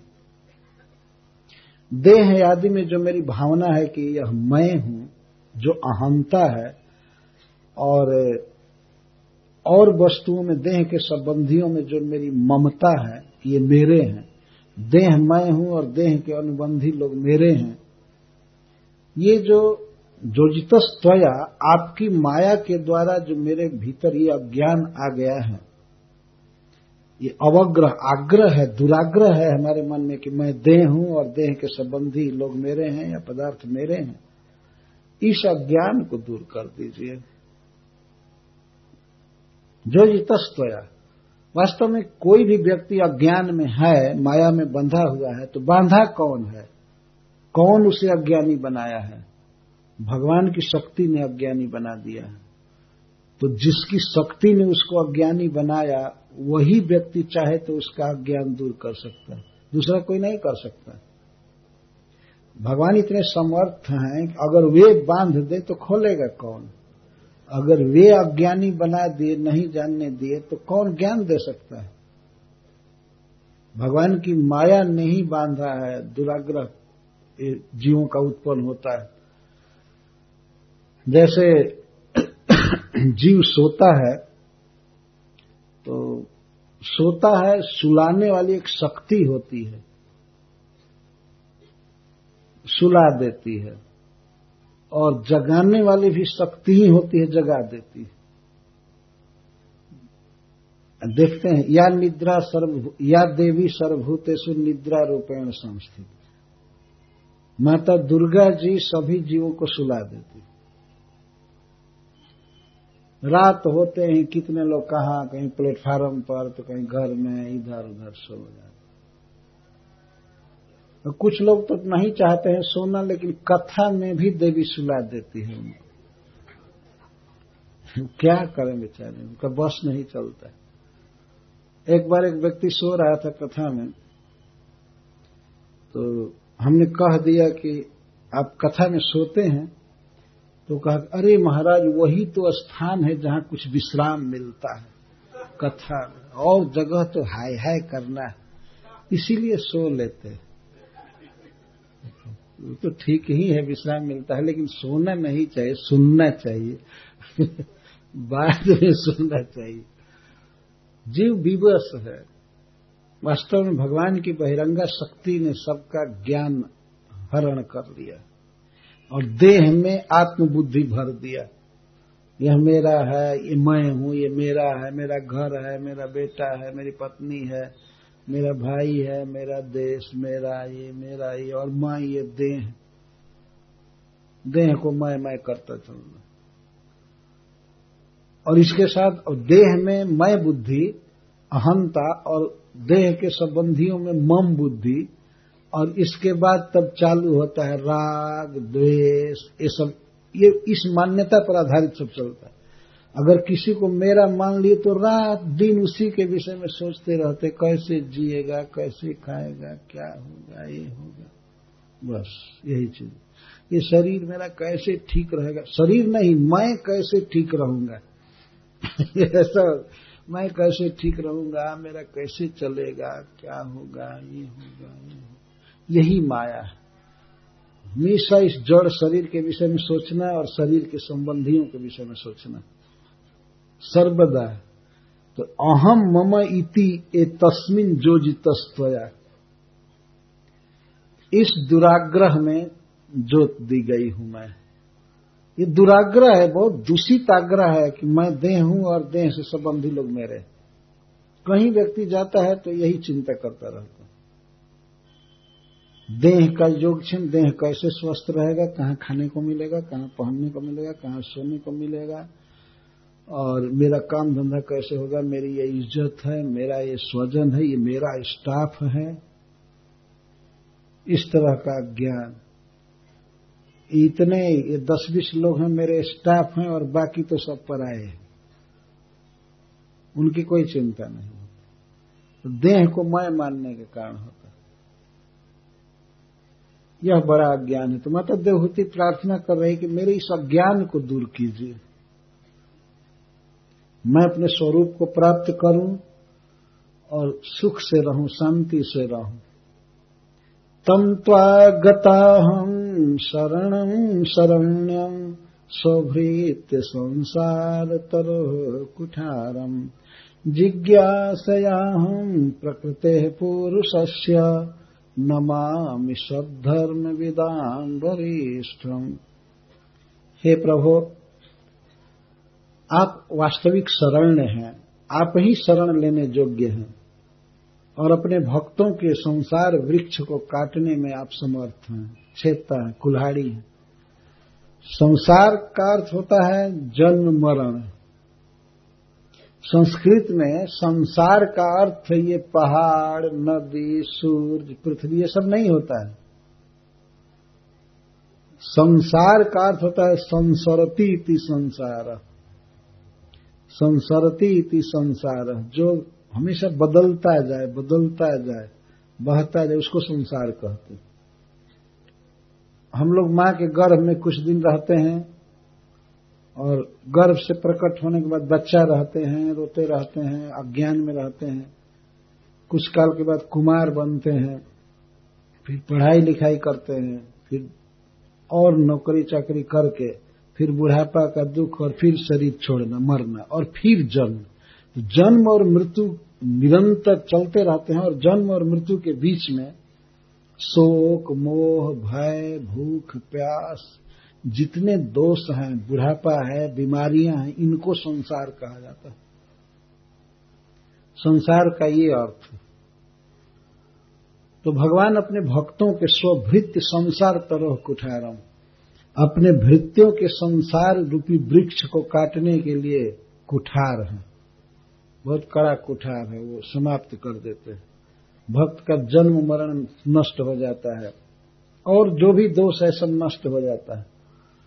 प्रकृति क्या है और पुरुष क्या है, उनका क्या स्वरूप है, इस बात को जानने के लिए मैं आपकी शरण ले रही हूँ, क्योंकि आप सब धर्म को जानने वालों में सर्वश्रेष्ठ। सब धर्म सब धर्म का अर्थ वैष्णव धर्म, जैव धर्म, जो जीव का वास्तविक कर्तव्य है, स्वरूप के अनुसार उसको सब धर्म कहा गया है। और बाकी दुनिया में जो इस समय देख रहे हैं धर्म, हिंदू धर्म, मुस्लिम धर्म, क्रिश्चियन धर्म, ये सब असत धर्म है वास्तव में। ये कोई धर्म नहीं है। वास्तविक धर्म है भगवान को जानना और उनसे प्रेम करना। इसको सद धर्म कहा गया। ठीक ठीक जीव भगवान को जान जाए और उनसे प्रेम करे और प्रेम करके उनकी सेवा करे, इसको सब धर्म या सनातन धर्म कहा गया। इसको सनातन धर्म कहा। जो जीव से कभी अलग किया नहीं जा सकता है। धर्म का यही अर्थ होता है, किसी वस्तु से उसके विशेषत्व को कदापि अलग नहीं किया जा सकता, किसी भी देश में, किसी भी काल में, और किसी भी उपाय से उस वस्तु के स्वभाव को उससे अलग नहीं किया जा सकता है। तो उस वस्तु का जो मूल स्वभाव है जो उस वस्तु को धारण किया है, उसको उस वस्तु का धर्म कहते हैं। जैसे अग्नि का धर्म। अग्नि का धर्म है दाह उत्पन्न करना, जलाना। अग्नि से दाहिका शक्ति को अलग किया ही नहीं जा सकता है। अगर दाह नहीं है, ज्वलनशीलता नहीं है अग्नि में तो उसको अग्नि कहा ही नहीं जा सकता। तो अग्नि से दाह शक्ति को दाहिका शक्ति को अलग नहीं किया जा सकता है। और जैसे चीनी है, सुगर तो सुगर में से मिठास को अलग नहीं किया जा सकता और अगर अलग किया गया तो फिर चीनी चीनी नहीं है। तो इसी तरह से जीव है, जीव का जीवत्व तो क्या है, उसमें सार क्या चीज़ है? जीव का जीवत्व तो है कृष्ण से प्रेम करना। कृष्ण की भक्ति करना, अगर किसी जीव में भगवान के प्रति प्रेम नहीं है, भगवान का ज्ञान नहीं है तो मरा हुआ है। वो जीव जीव है ही नहीं। तो जीव का सार है, धर्म है, कृष्ण से प्रेम करना, भगवान से प्रेम करना। तो इसी को सद धर्म या सनातन धर्म या वैष्णव धर्म, जैव धर्म कहा जाता है। तो जितने भी इस धर्म को जानने वाले हैं, उनमें भगवान कपिल देव वरिष्ठम श्रेष्ठ है जमराज जी ने कहा है कि हम लोग बारह व्यक्ति भागवत धर्म को जानते हैं। स्वयंभुर नारद, शंभुर कुमार, कपिलो मनु, प्रहलादो जनको, भीष्म, बलिर, बया, शकीर, बयम। उसमें भगवान कपिल देव है। जमराज जी कहते हैं। तो सही सही धर्म को जानने वालों में भगवान कपिल देव श्रेष्ठ हैं। तो मैं आपकी शरण में हूँ और मैं जानना चाहती हूँ कि प्रकृति का क्या स्वरूप है और पुरुष का क्या स्वरूप है।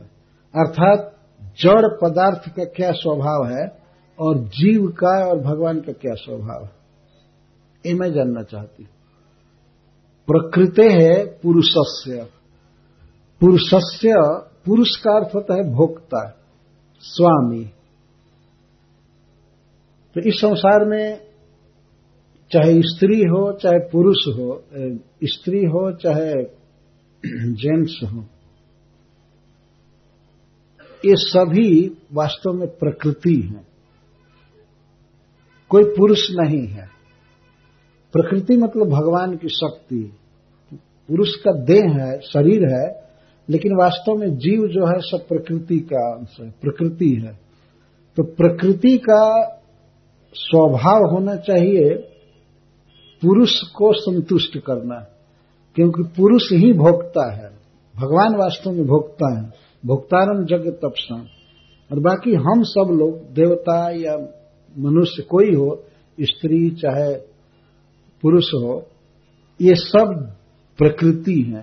भगवान ने गीता में इस बात को कहा है, ये सब मेरी प्रकृति है। जीव को उन्होंने कहा है कि मेरी परा प्रकृति है।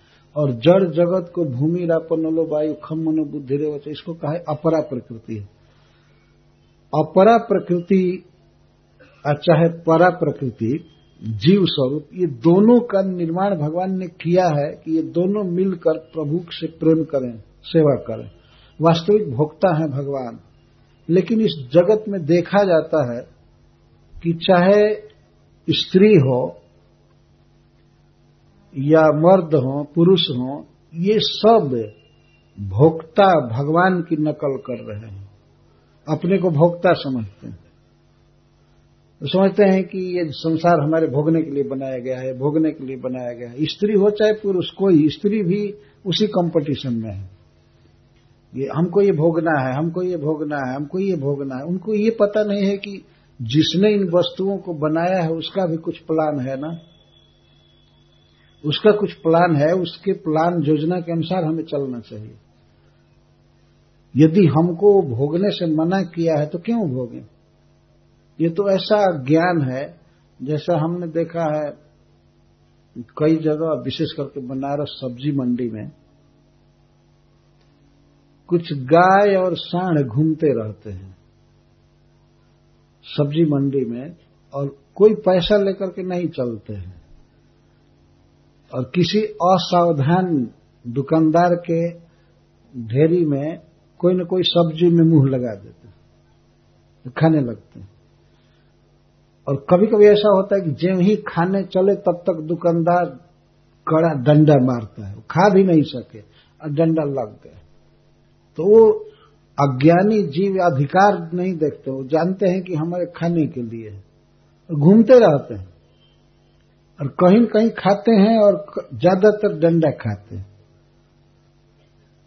यह जीव की दशा है। बैल गाय जैसा घूम रहा है और ये नहीं पता है कि किसकी चीज़ है, कैसे खाएँ। बस भोग भोग इसी में पड़ा हुआ है। और इस भोगने के कारण ही उसकी दुर्दशा हो रही भोगने के कारण दुर्दशा हो रही तो चूँकि जीव प्रकृति है तो पुरुष की नकल न करे, भगवान की नकल न करे। भगवान भोगता है, हम सब लोग उनके सेवक हैं। उनके सुख सुविधा में अपने जीवन को लगा देना, अपने इंद्रियों को लगा देना, इसी में हमारा सुख है। किस प्रकार से हम भोगता नहीं है? जैसे इस शरीर के भीतर, शरीर के सारे अंग भोगता नहीं है। भोक्ता कौन है? इंजॉयर कौन है? पेट। है ना? जथेन्द्रियो जथा तरोर मूल निषेचने न तृप्यंत तत्स्कंद भुजोपशाखा, प्राणोपहारा तो जथेन्द्रियाणाम तथैव सर्वारण अच्छितेज्य शरीर के सारे अंग काम करते हैं। हाथ काम करता है, पैर काम करता है, आँख काम करती है, नाक काम करता है, या, कान काम करता है। लेकिन खाता कौन है? खाता है, वह जो कोई काम नहीं करता, बैठा रहता है वही खाता है। देखे है ना? तो प्राणोपहारा च जथेन्द्रियाणाम तथा व सर्वाधन अच्युतेज जब प्राण को, पेट को भोजन दिया जाता है तो वह भोजन सब जगह पहुँच जाता है। काम करने का अधिकार सबको है, कर्मण एवं अस्ते माँ फले सुकदाच मान लीजिए कोई व्यक्ति ड्राइविंग कर रहा है तो ड्राइविंग करने में उसका पैर लगा हुआ है। हाथ लगा हुआ है स्टीयरिंग पकड़ने में। और कान पीछे का भीसिल सुनने में लगा है। आँखें आगे का रास्ता देख रही लगा हुआ है। लेकिन जब होटल में जाएगा खाने तो क्या हाथ कहेगा कि मैंने बहुत मेहनत किया है और इसलिए दो चार रोटी हम पर बांधो। कान शब्द सुना है पीछे का। तो कान क्या कहेगा कि हमने भी बहुत मेहनत किया, इसलिए हमारे भीतर भी एक आध गुलाब जामुन रसगुल्ला डालो। नहीं, तुम भोक्ता हो ही नहीं। और पैर कहे कि हम पर कुछ भात, रोटी बांधो, किसी अंग को नहीं दिया जाएगा। प्राणोपहारा च जथेन्द्रियाणा पेट को उपहार देने पर सभी इंद्रियों में शक्ति देता है। पैर को भी देगा हाथ को भी देगा, आँख को भी देगा। है ना? तो भोक्ता है पेट। और जैसे वृक्ष के मूल में जल दिया जाता है तो जल सभी शाखा प्रशाखा फूल फल में पहुँच जाता तो भोक्ता है भगवान। जब कोई व्यक्ति भगवान को कुछ अर्पण करता है, भगवान की सेवा करता है तो उससे सारे जगत की सेवा हो जाती है। वो रस, वो फल सब जगह पहुँच जाता है। भगवान का ऐसा स्वभाव है। लेकिन यदि भगवान को नहीं दिया, भगवान को अर्पित नहीं किया तो उसको भी नहीं मिलेगा। जो खाना चाहता है। जैसे मैं उदाहरण दिया कि यदि पेट को अन्न न दिया जाए, हाथ सोचे कि मैं बहुत मेहनत किया हूँ तो हाथ में ही भात रखूँगा या रोटी रखूँगा, बाँध करके रखूँगा तो कुछ दिन में सड़ जाएगा खा के सकता है। नहीं खा सकता। अगर हाथ को भी चाहिए कि हमारे भीतर रस आवे तो यही उपाय है कि पेट में डालो, वहाँ से इनडायरेक्ट में आएगा। हाथ में रस आएगा, शक्ति आएगी। तो ये भगवान का स्वरूप। इसलिए प्रकृति और पुरुष पर प्रश्न किया जा रहा है। प्रकृति क्या है, पुरुष क्या है? बहुत महत्वपूर्ण प्रश्न है। यदि हम लोग अपने स्वभाव को नहीं समझेंगे कि हम प्रकृति हैं, हम भगवान के सेवक हैं, हम भगवान के दास हैं, दासी हैं भगवान को ही प्रसन्न करें, इसके बाद सारा जगत प्रसन्न हो जाएगा। आजकल के लोग बहुत अज्ञानी हैं जो भगवान की पूजा नहीं करते हैं, भगवान को भोग नहीं लगाते हैं। कहते हैं, ये जनता की सेवा करो, ये करो, वो करो। उसकी सेवा कर ही नहीं सकते हैं आप। पहले कोई भी भोजन भगवान को प्रसाद लगा करके, भोग लगा करके तब बांटना चाहिए। तब वो सबको मिलेगा, अच्छी तरह से सबका पाप ताप दूर करेगा, दीर्घ जीवन प्रदान करेगा, स्वास्थ्य प्रदान करेगा। लेकिन भगवान को विसार करके और स्वयं भोगे व्यक्ति या दूसरों को भोगने की सुविधा दे, दोनों को भोग नहीं मिलेगा। दोनों सुखी नहीं होंगे। और इस संसार में दुख का यही सबसे बड़ा कारण है। जिस पुरुष ने, जिस भगवान ने सब कुछ दिया है, उनको विसार करके, भुला करके लोग जीना चाहते हैं। खाते समय भी याद नहीं करते। किसी पशु को यदि भोजन डाला जाए तो पशु विचार नहीं करता है कौन दिया है, क्या दिया है, कैसे खाना बस खाना जानता ऐसे ही ये मूर्ख मनुष्य केवल बस खाना जानते हैं। कहीं होटल में या घर में बस आया सीधे बैल की तरह खाने लगे। अरे पहले भोजन मिले तो उसको भगवान को अर्पण करना, प्रणाम करना, भगवान का नाम लेकर के खाना चाहिए। जो अच्छे लोग होते हैं वास्तव में भोजन सामने आने पर भोजन को प्रणाम करते हैं। भगवान ने दिया है। इसलिए भगवान को पहले दे अर्पित करें। ध्यान रखना कि शुद्ध सात्विक आहार के लिए बात कही जा रही तो भगवान को पहले अर्पण करें। शिल प्रभुपा जी तो यहाँ तक कहते हैं कि अगर कोई शराब पीने वाला है तो उसको भी चाहिए कि पहले भगवान की याद करे कि हे भगवान, आपकी कृपा से मिल रहा है।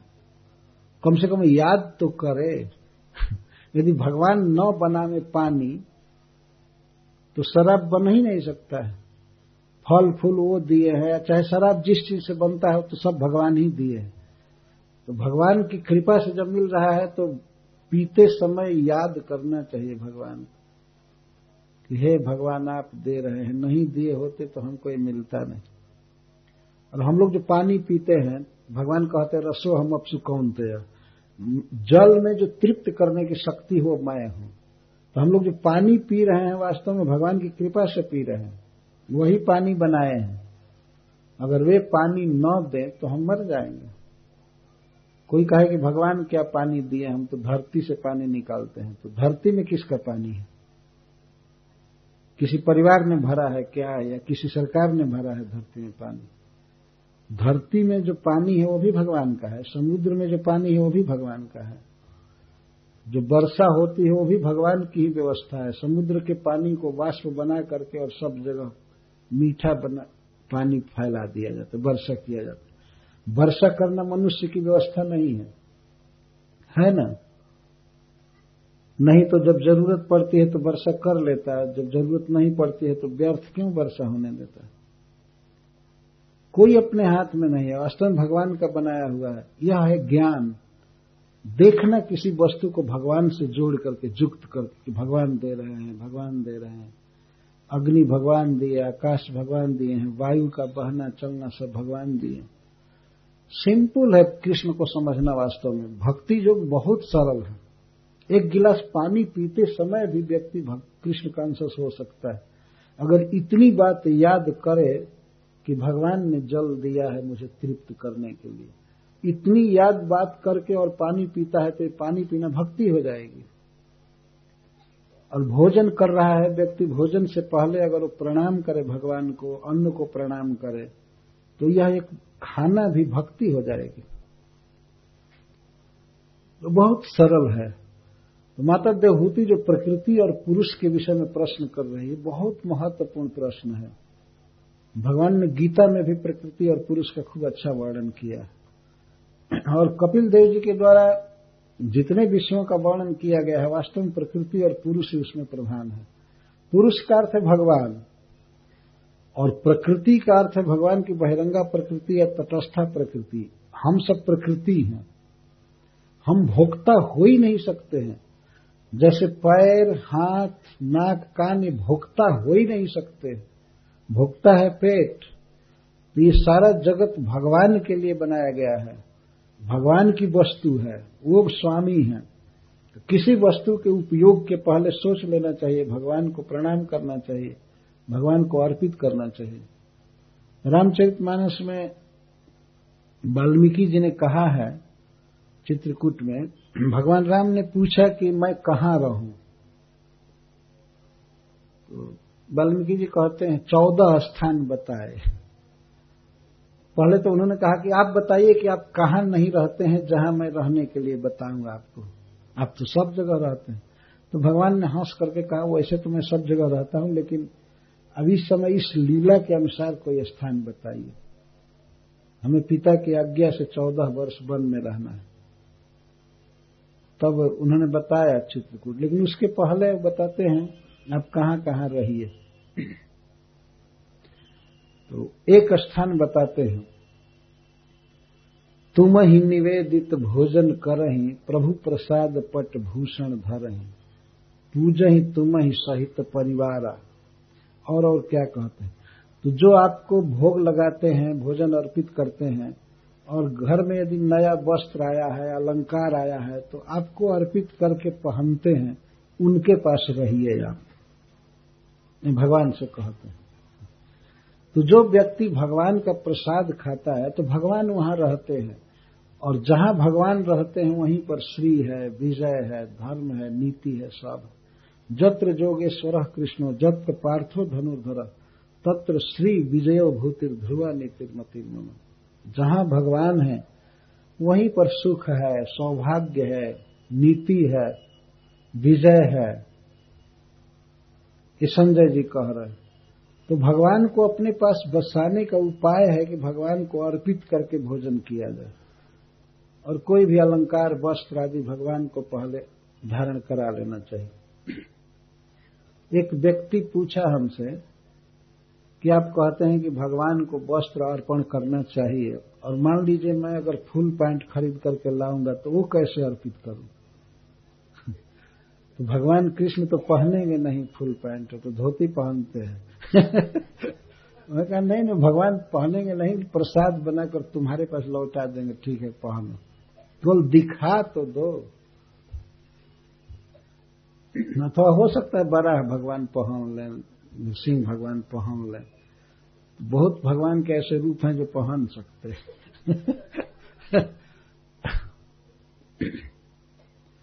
कोई ज़रूरी नहीं है कि अब हमारे माप का वस्त्र है तो भगवान उसको धारण कर लें। वास्तव में प्रसाद बना देते हैं। वो देखते हैं कि ये हमको अर्पित किया है। भगवान इतने में खुश हो जाते हैं। ठीक है ठीक है, पहनो, कोई बात नहीं। किसी बच्चे को अगर कोई पिता लाता है कुछ पहनने के लिए तो बच्चा एक बार कह दे कि पिताजी, आप पहनिए जो कि बहुत छोटे साइज़ का है। पैंट या कुर्ता, लेकिन बच्चा अगर कह दे कि पिताजी, आप पहनिए तो पिता ये बात सुन करके खुश हो जाएगा कि बच्चा हमसे प्रेम करता है, हमको मानता है। वो पहनेगा नहीं, बच्चे को ही लौटा देगा। ये कोई मिठाई लाया है बाज़ार से पिता, और बच्चों को खाने के लिए दे, और उसमें से कोई बच्चा अगर कह दे कि पिताजी, आप खा लीजिए पहले, आप खाइए। तो पिता खाएगा नहीं, लेकिन बच्चे के इस एटीट्यूड से, इस प्रवृत्ति से खुश हो जाएगा। बहुत प्रसन्न होगा। भगवान यही देखना चाहते हैं। भगवान भूखे नहीं हैं। भूखे हम लोग हैं, कंगाल हम लोग हैं। लेकिन वो देखना चाहते हैं कि ये बेईमान मेरे तरफ़ दृष्टि कर रहा है कि नहीं। केवल यही देखना चाहते हैं। और मान लीजिए भगवान भोजन दिए और भगवान पर देखा भी नहीं, कुछ नहीं, बस सीधे हजम करना चालू किया, खाना चालू किया तो गधा कैसे सुखी हो सकता है? कुछ भी विचार नहीं कर रहा है, कौन अन्न दिया, कौन पानी दिया। इसी के लिए प्रकृति और पुरुष के विवेक की आवश्यकता होती है। व्यक्ति ठीक ठीक अपने स्वभाव को समझ जाए और भगवान के स्वभाव को और दोनों के संबंध को तो सब कुछ कृष्ण को ही अर्पित करेगा। और कृष्ण की भक्ति करेगा। इसीलिए प्रश्न बहुत महत्वपूर्ण है। इसका बहुत अधिक वर्णन हुआ है, प्रकृति का और पुरुष का। माता देहूति कहती है कि मैं प्रकृति और पुरुष के स्वभाव को जानना चाहती हूँ और इसके लिए मैं आपकी शरण ग्रहण की हूँ। मुझे आप सिखाइए। यह जानने के बाद व्यक्ति का अज्ञान बिल्कुल दूर हो जाता है। वो भगवान से चिपक जाता है, प्रेम करता है। यह ऐसा साइंस है। इसीलिए इस प्रसंग में माता देवहूति के प्रश्न की बहुत कीमत तो आज तो माता देवहूति ने प्रश्न किया, कल से भगवान कपिल देव का उत्तर प्रारंभ किया जाएगा। भगवान बहुत सुंदर प्रवचन किए और कई अध्यायों में।